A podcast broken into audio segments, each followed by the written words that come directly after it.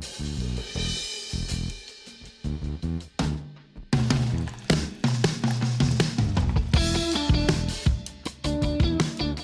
afternoon, good evening, good morning, wherever you are in the world. Welcome back to Social Confoes. I'm your host, Diego, together with my co host, Jean-Luc. Jean-Luc, I like the decorations in the back. Yeah, so it's November and like I could show you show you the whole office, but there's already Christmas decoration up.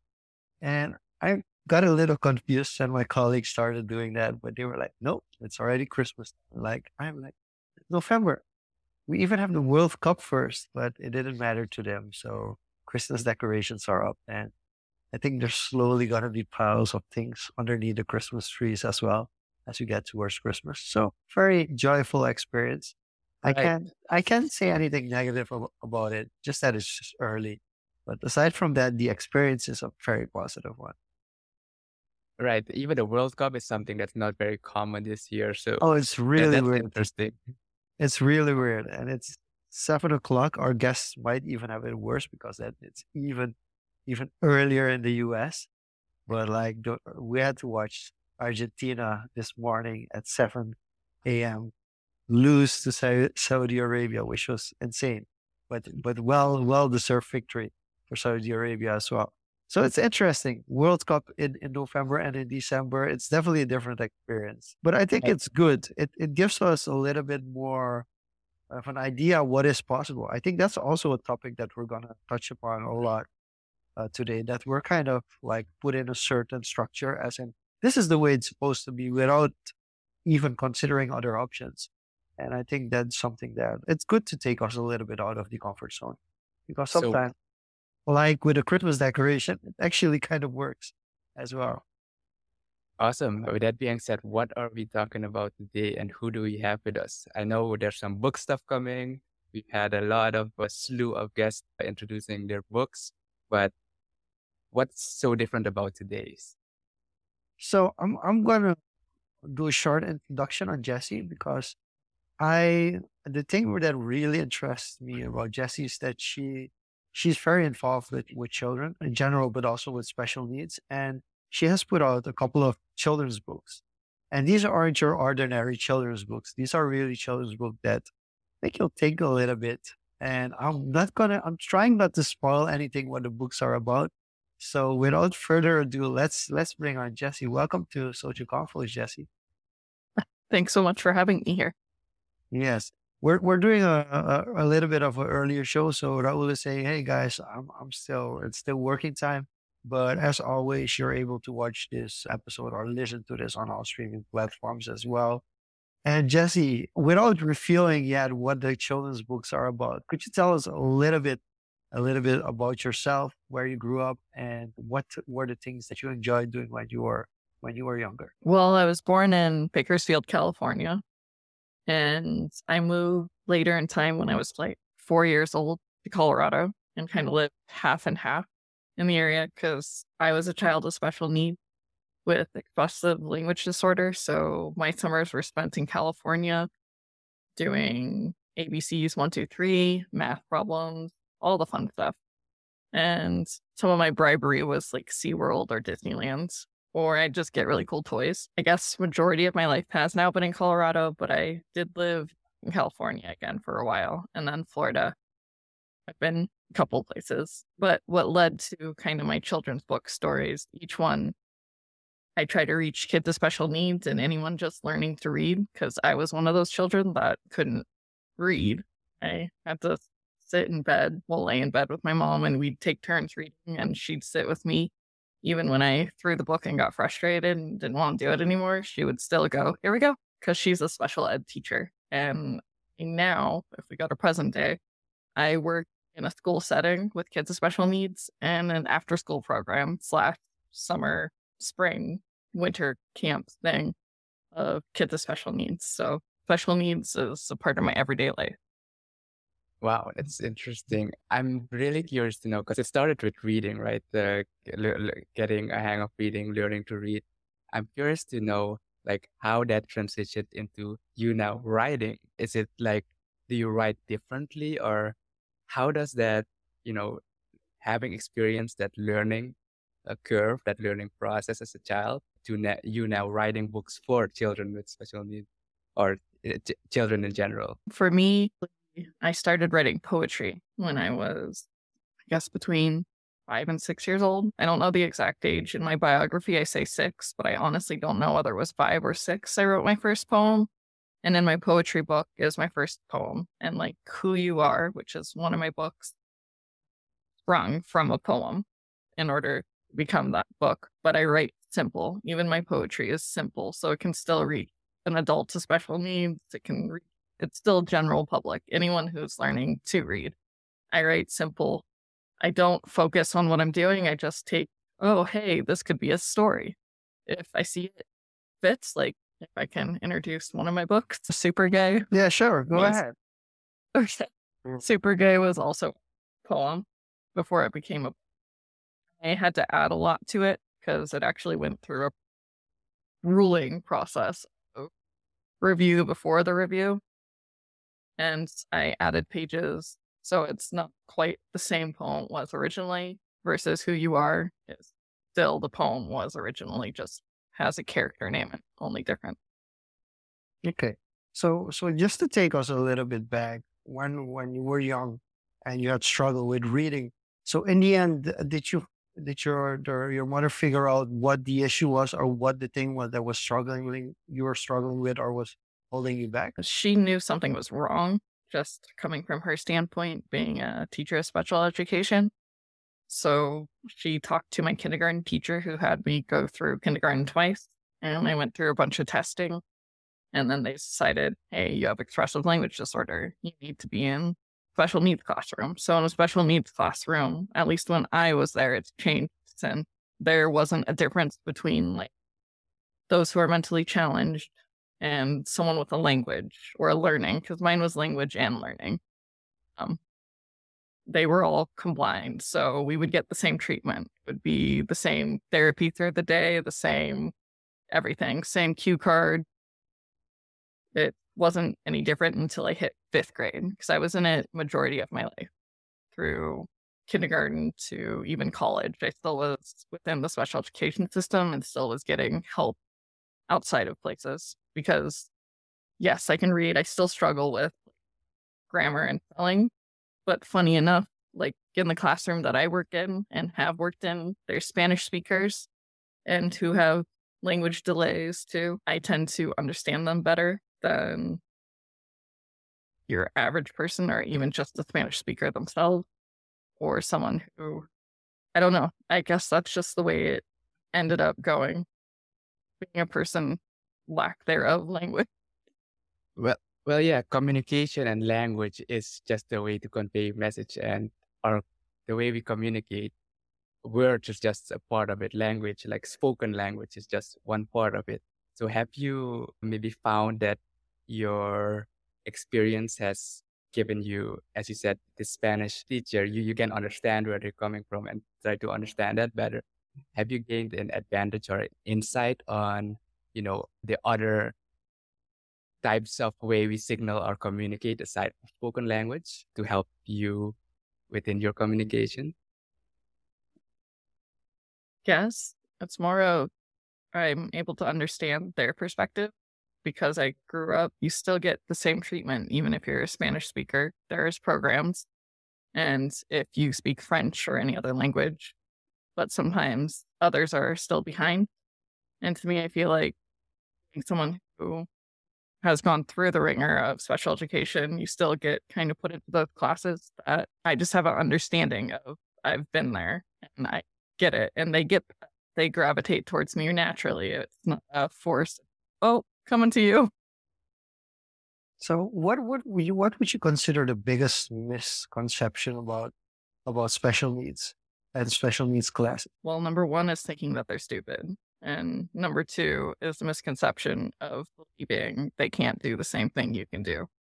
I've proven a lot of people wrong. I was told I would never be able to write a book. I have a poetry book, three children's books out right now. I do have a Spanish version in the works of Who You Are coming out. They're right there. That's going against the grain. And there's some wonderful advocacy adults out there that are special needs, like Alice Wong. She's an Asian woman who is special need, but she's an activist. She has two books out. One she had a bunch of writers go, and the other one's just her life story, a memoir, which I still have to read. But I love her so much.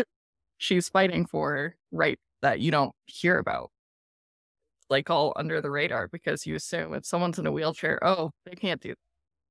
That. If someone has a speech delay, which I technically counts in that category, they hmm. can't have a conversation with anyone. There's so much that I guess people have preconceived notions about and don't educate themselves about it that it's kind of upsetting sometimes because you have to fight that even well educated educators I dealt with last year in a school setting I was in, even they weren't educated enough. The one setting I'm in now is very educated. educators. Oh. It's nice to be around educators that do educate themselves, but it's important too.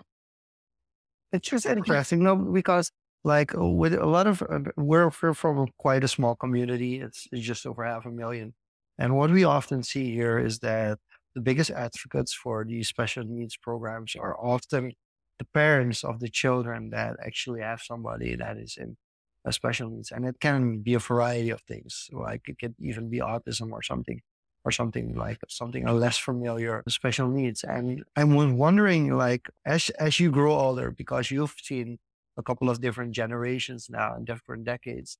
Have you noticed that in, in the US, there is gradually more shift towards awareness and better understanding of different kind of special needs. And like you mentioned in the program in, in the beginning, like when you grew up, everybody was just put into one class. And it's like, okay, they, they, they need a fix sort of instead of, okay, this is a different kind of special needs than the other person. So have you, do you feel like there's, there's growth in that sense of awareness?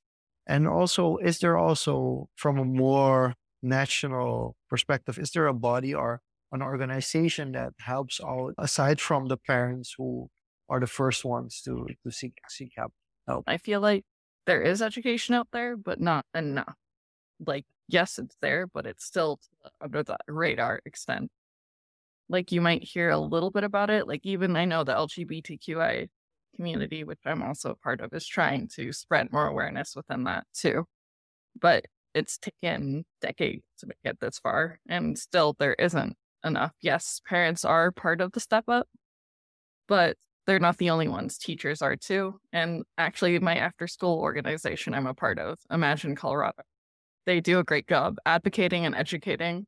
So if we go, because that's about going out into the public, you really get to see a good point of view of how well educated people are. And most are not and will not listen to you in public if you're asking them to, hey, can you just not do this right now. I can handle this even with a badge. They don't always listen because people are still afraid of what they don't understand.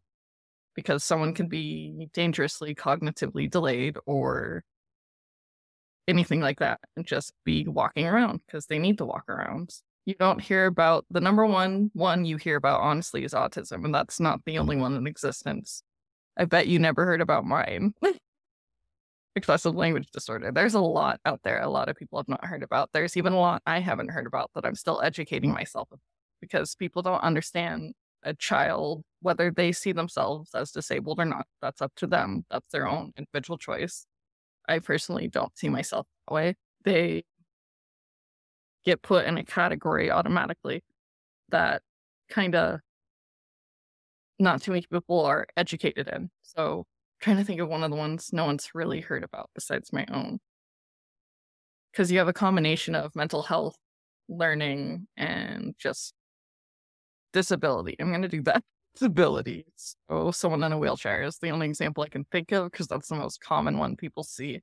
But there are people in a wheelchair that can get up and walk. I've seen on TikTok, which I'm on the side of, which is special needs disabled TikTok. I've seen trying to educate, but you don't get as many views on there or as many likes or as any anything. So just trying to get the education out there is hard in the first place. So you just mentioned TikTok, and I think before we started, you also mentioned you know you're on TikTok as well, pushing your book content on there.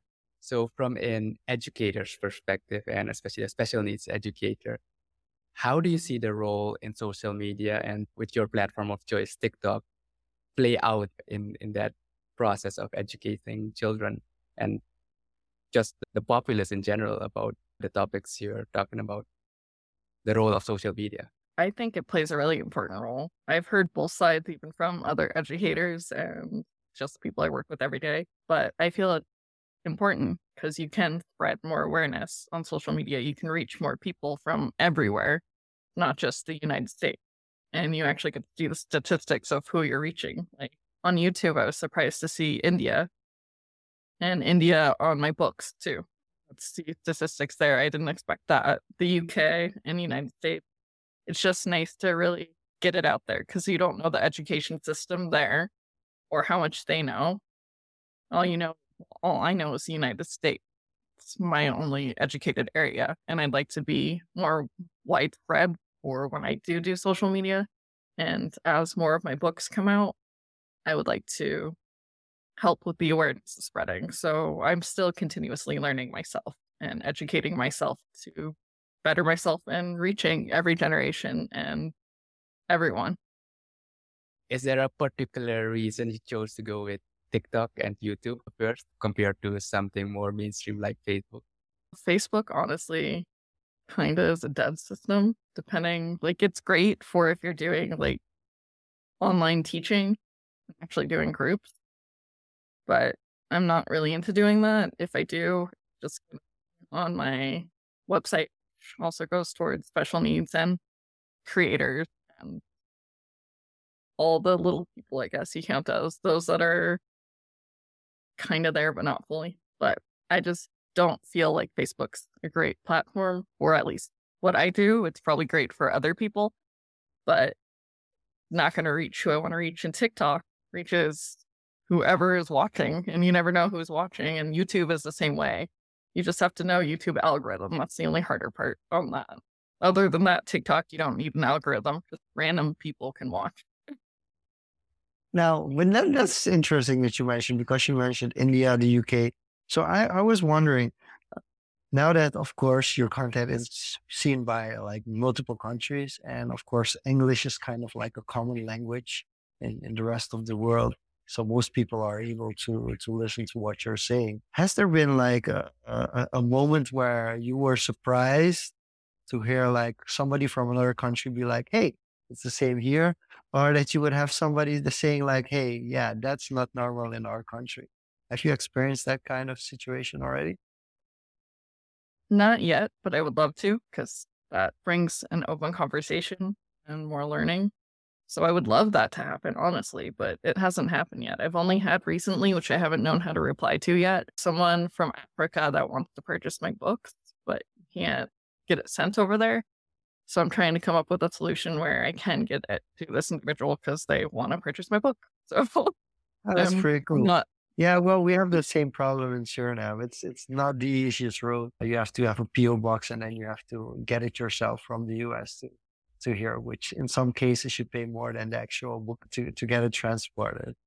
But it's it's very interesting that that you mentioned part about there's a whole different community that we don't know about. For instance, I've done a session with the deaf community in, in Suriname and, and about social media. And they're like things that I never thought of that were important to them because they don't hear the sound of anything that I don't value as much. And when you realize and you watch social media from their perspective, you realize how different they think about certain about certain things.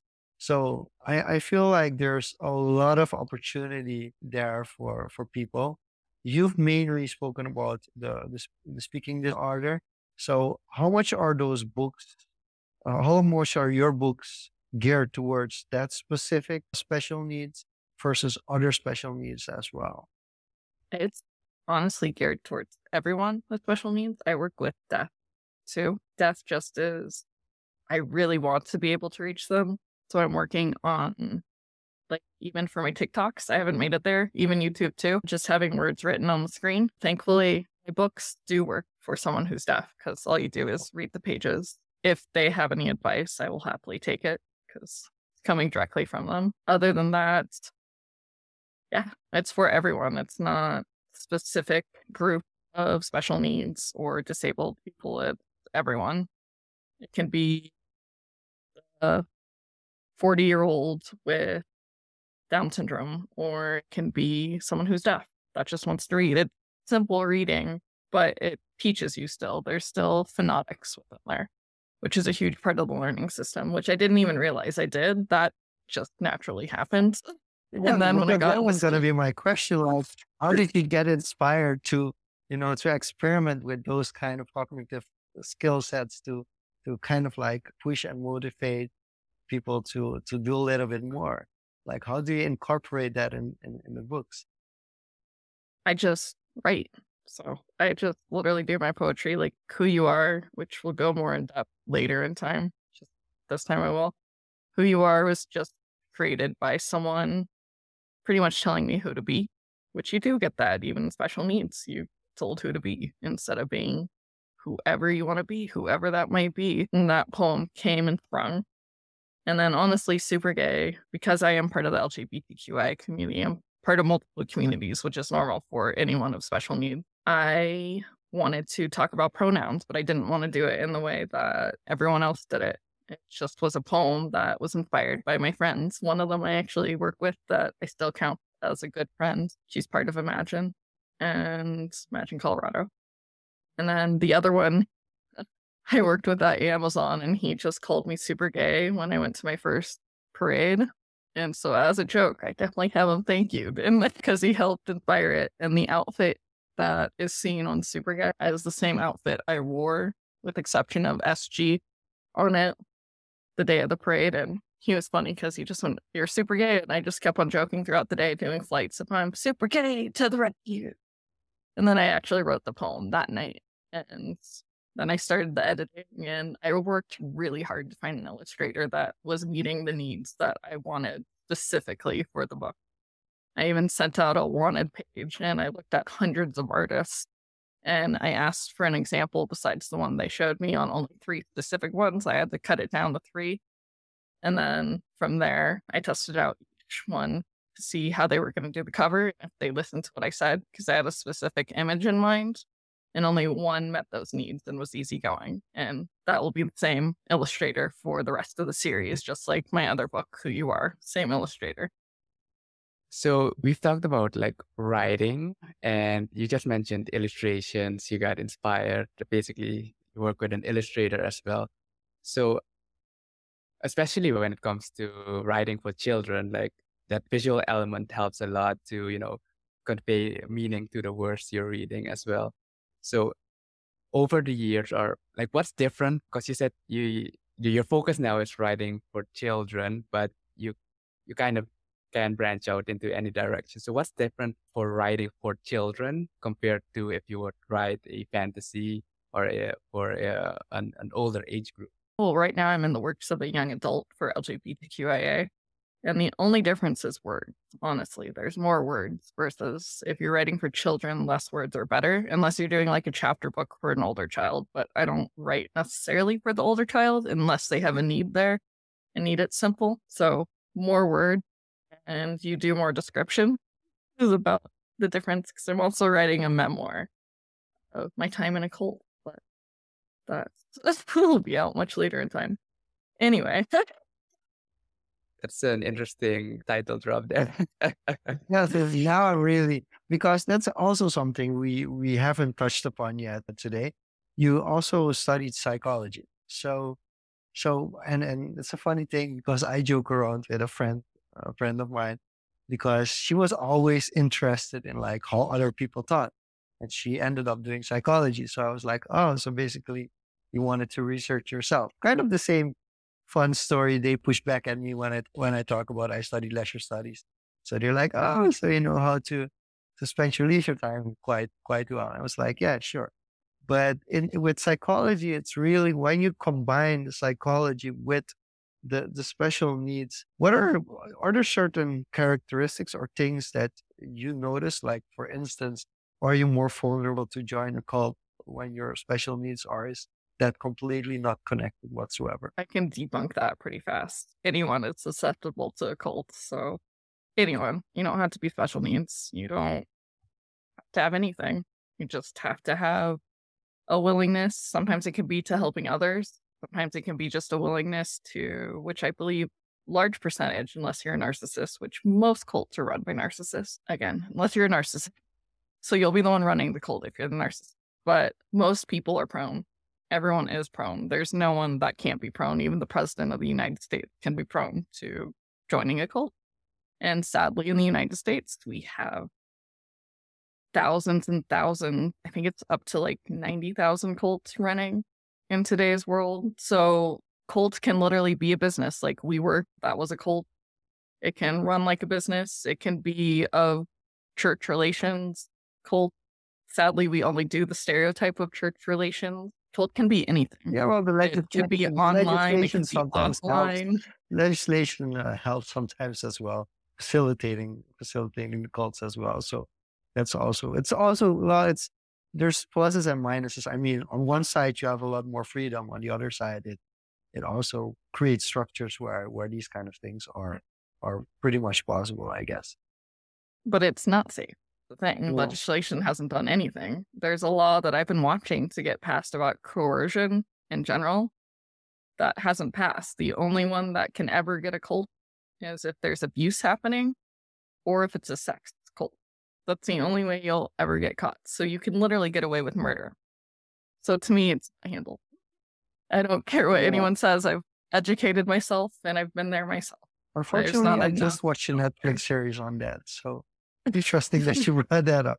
So, a quick question from from one of our viewers is: At what point, how did you know this is your passion, or at what point in, in life did you realize, like, hey, this is something that I want to do for the rest for the rest of my life? the second I was told I can't is the second that this passion kind of hit.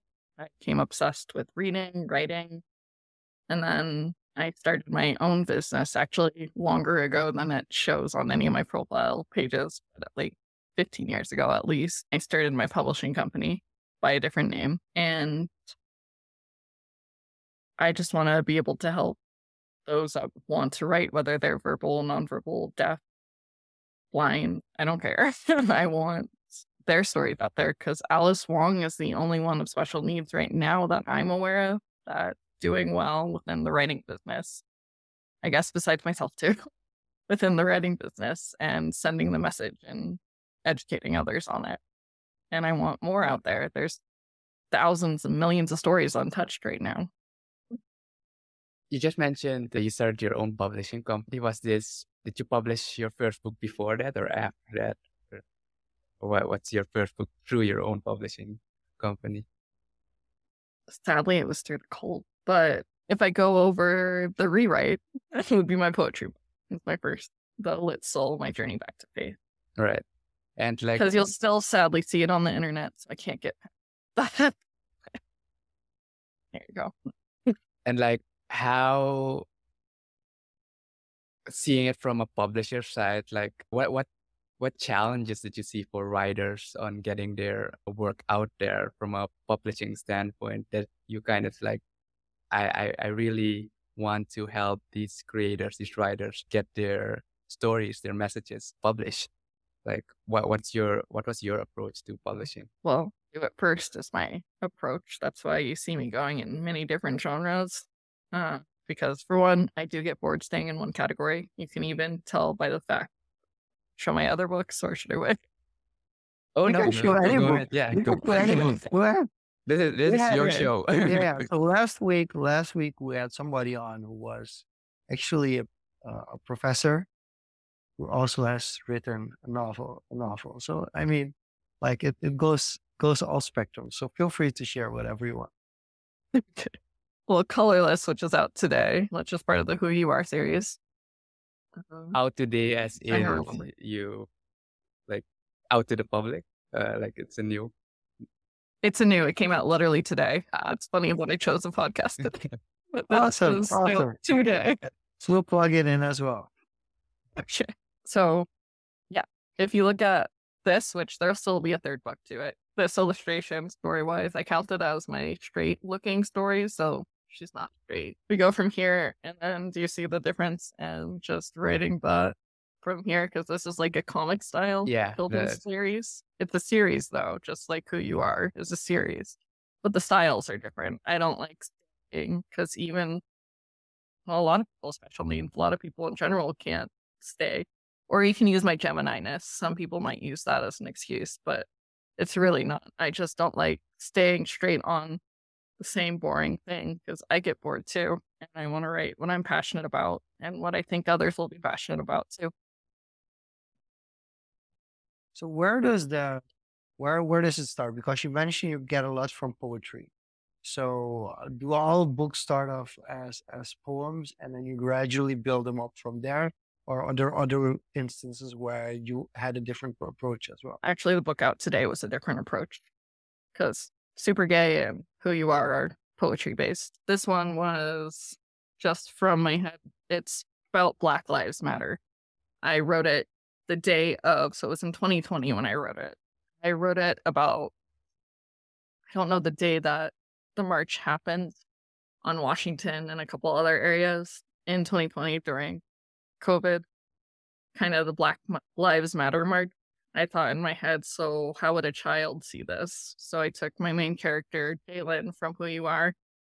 And sadly, which I saw on TikTok, not well rhetoric in that area, I did name my main male black character Martin, but I couldn't come up with a name. But we also have Martin Luther King Jr. actually in the book. So I didn't mean to do that. I learned after the fact that it was already published, but I'm sticking with it. my mistake but it still gets the perspective in there and it kind of shows coming together as children. Yeah, it's interesting because I'm going to talk from my own personal experience. I was colorblind until I was 18. Like I, like for instance, we in Suriname, we grew up with a lot of different cultures. So we're known for having a synagogue next, next to a mosque. We're known to having big influence from India, from Indonesia, from African uh, African countries, from Europe. So we have like a melting pot. Like that's what Suriname is known for. And of course, there's at a certain point, there's all, all there's always institutional racism. But for us, it's a little bit far away because after slavery was abolished, we got migrant workers from different countries in, from all these different countries, and they've lived together for over 100 years. And of course, there is a a cultural and ethnic power struggle among the biggest groups. But the smaller groups, they have lived like this forever. So when I was around 18, I was kind of colorblind. So I wasn't very much aware that there was racial tension between different races. And then I went to study in the Netherlands, where there was, still was a predominant race compared to the others. And there was a clear distinction between the predominant race, which was the, the whites, basically the Dutch, and others immigrants and others from coming from outside. And there were actually specific names to distinguish them. And I, it really was a thought process for me. But until I was 18 years old, I didn't have a, I was colorblind. So it's very interesting that you mentioned like, what's the perspective from, from, for a child? Because for a child, the only way that they make a racial distinction is somebody put it in their head that there has to be a racial distinction. So it's really interesting one to see how how that kind of changes the perspective of how it's done. So I'm honestly really interested to to read more about in the book. So could you tell us a little bit, without spoiling the story, a little bit more about about colorless? Well, Jalen, the main character, so right there. Well, they're both main. That's why they're both on here. But Jalen is the one carrying the series. She is on social media. That's kind of how it begins. And see the march happening and the hashtag Black Lives Matter. And she takes that to heart and kind of leads into I have a teacher in there because that's important to me. Grown up with teachers, teach myself. I've claimed that position, but she just internalizes it and wants to better educate herself. And she has a friend. His Martin again, I apologize for the name. But she does this well on TikTok, well, literally. Yeah. There's people ranting about that. Yeah, I think this is one like when it comes to the fictional stories, even if it's part fiction, the hardest thing I think for writers to come up with names.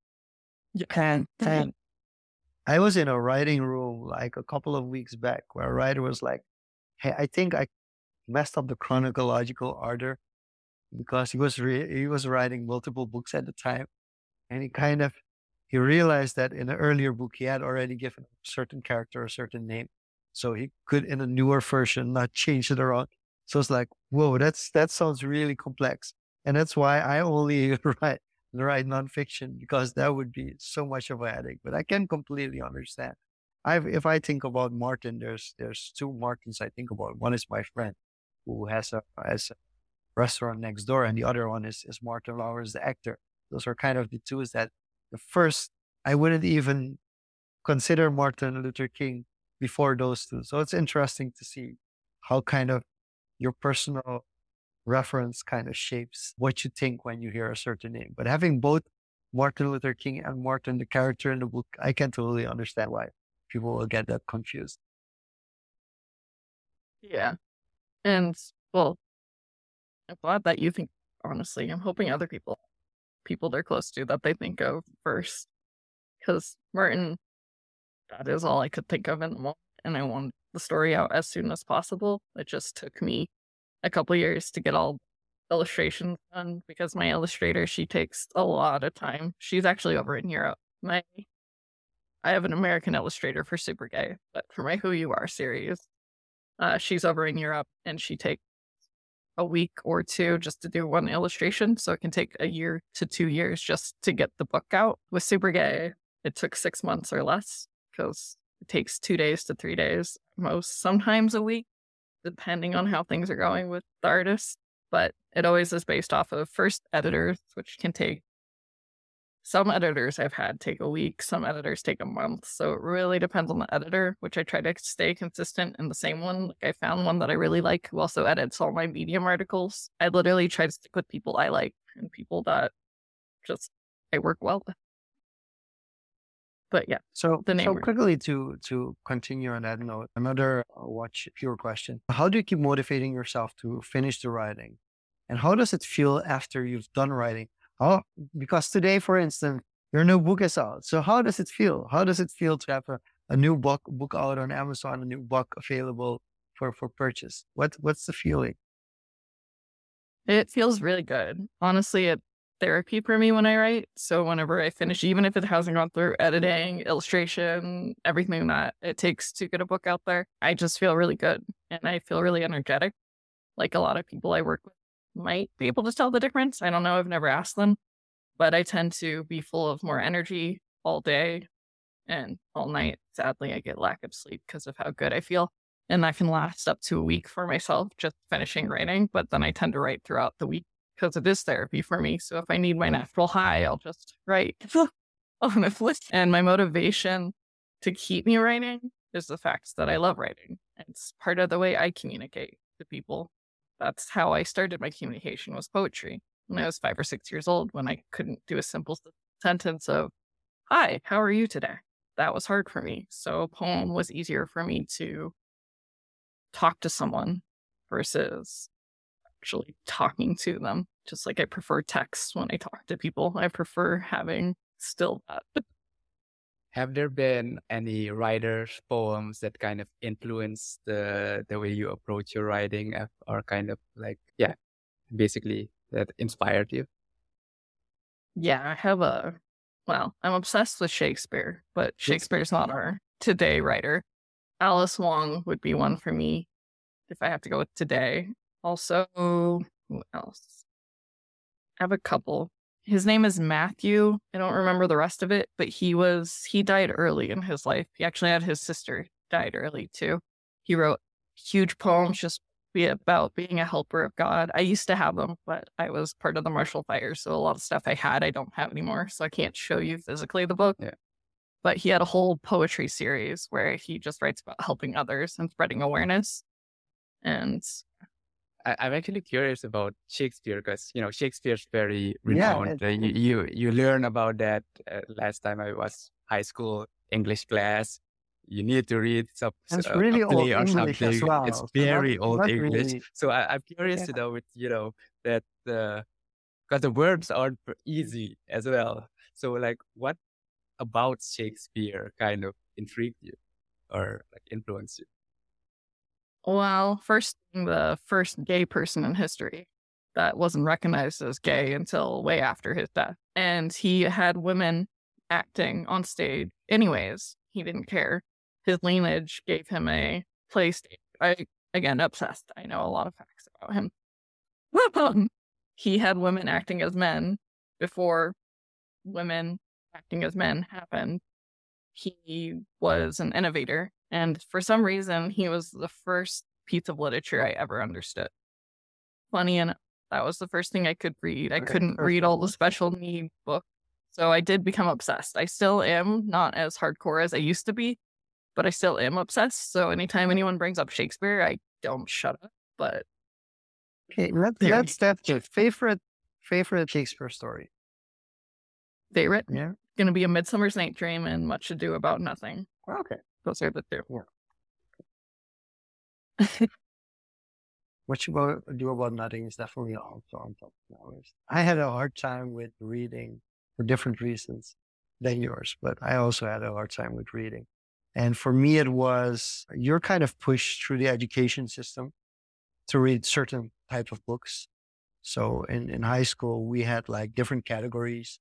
And for your exam, you would have to read three, you're only allowed three bestsellers.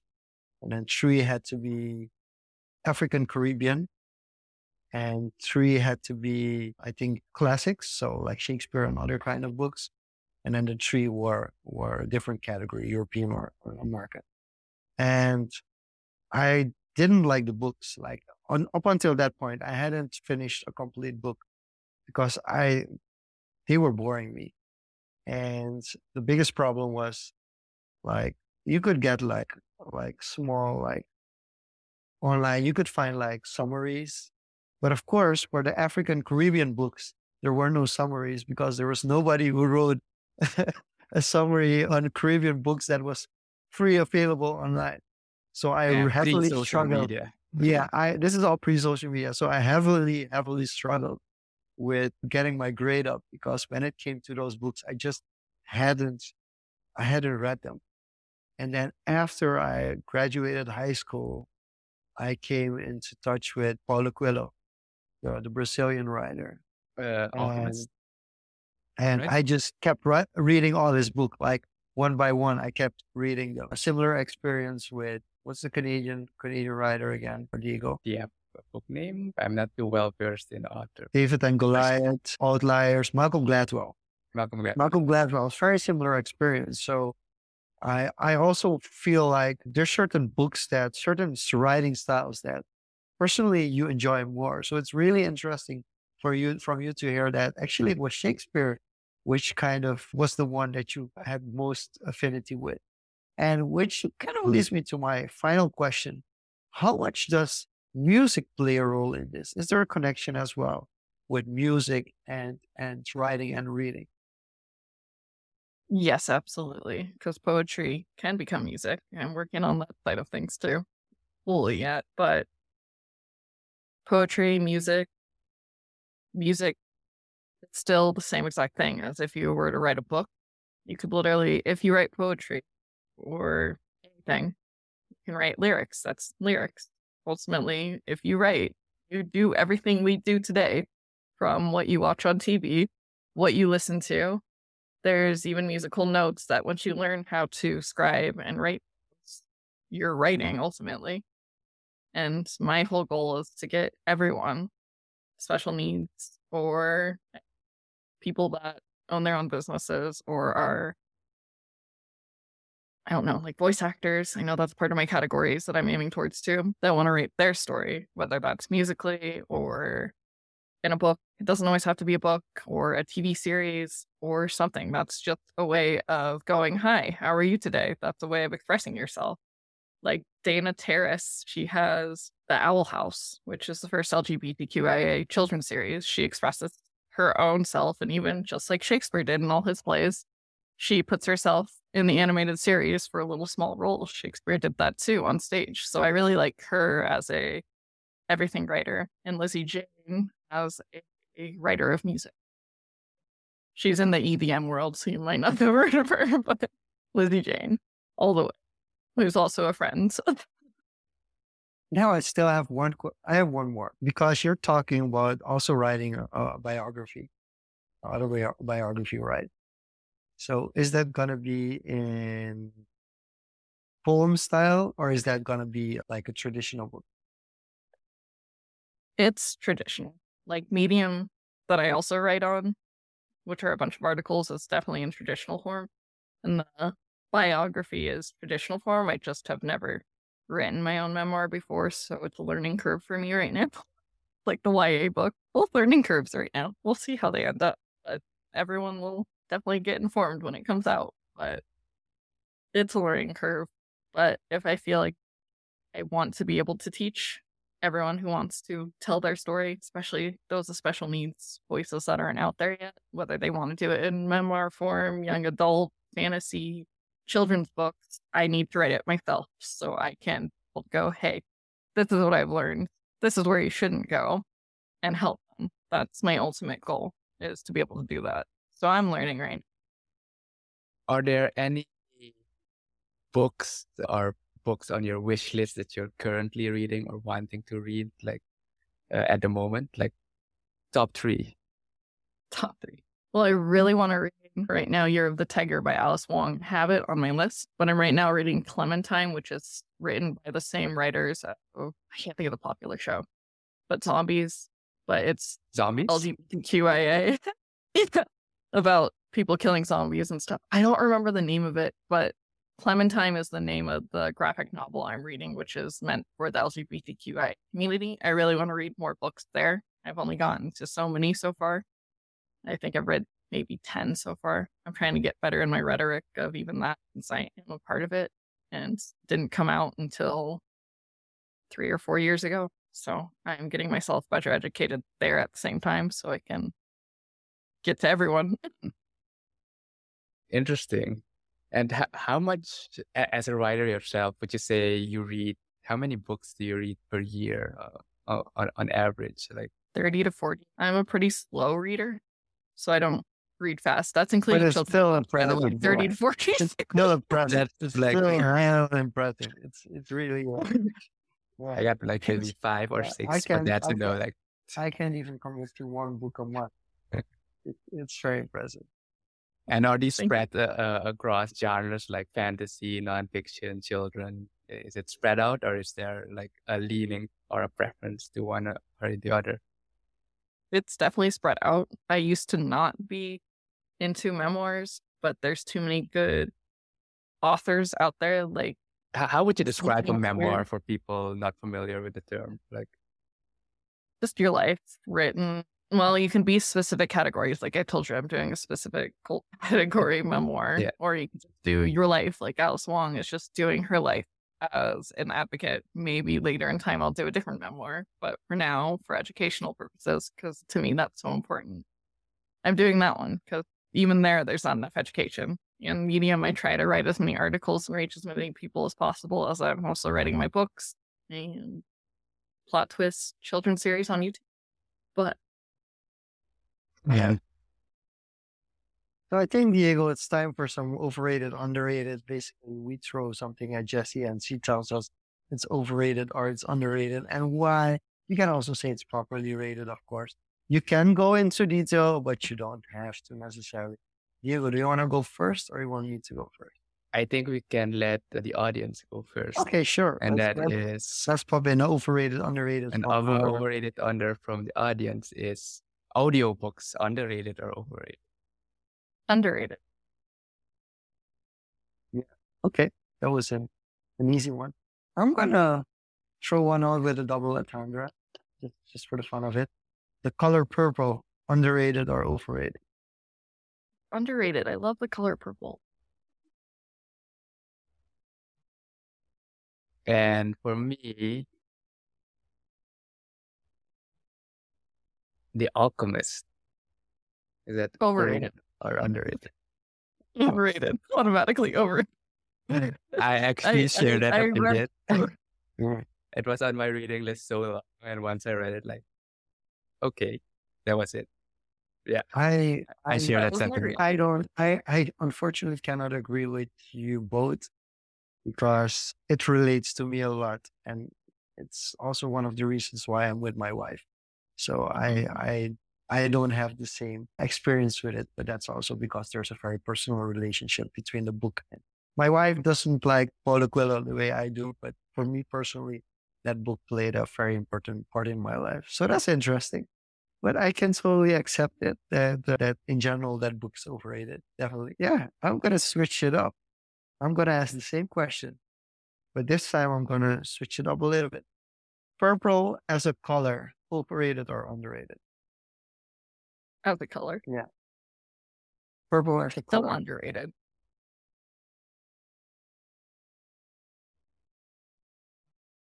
Underrated. All right. And then I got one more. Ah, I, I got one interesting here. Ready Player One, overrated or underrated?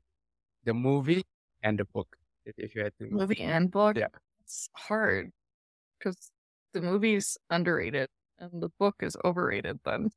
Interesting. I was expecting the other way around. Yeah, that's really interesting. Yeah. So, so to elaborate a little bit, what what makes the movie underrated? There's not enough hype about it. Like I could literally rewatch the movie a hundred times and I did. I listened to the book on audiobook because I do audio too. I don't do just physical book. I don't just do Kindle, but I listened to the entire book, Ready Player One. I do have Ready Player Two on my video, which I will Audible, which I'll eventually listen to. I just want to get through some other ones first. But there's like more sex talk in the actual book itself. And it has nothing to do with the storyline. I even was through that chapter like, why did the author write that in here? It makes no sense. It has nothing to do with anything. It's just teenage boy hormones of almost two full chapters of it. Like you could have put so much more background and ideas to the character that I just kept going, why? I don't understand this. It could have been such a great book if you just didn't add a chapter and a half. Okay, maybe a half a chapter if you really feel a need to put that in there, but an entire chapter and then a half just about that, about fantasies. You should just made it a porno book at that point because that's what it was becoming. And at least with the movie, you focus on the storyline. And no, no movie will ever be able to fit the full book in. But they did a great job of fitting what they could in that. Yeah, because usually when they film something, that's the tall order, right? How do you?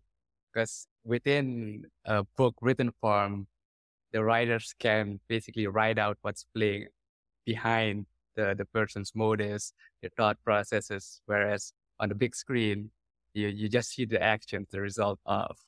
So that's why I, I thought it was interesting that you kind of flip th- those two around. Quite interesting.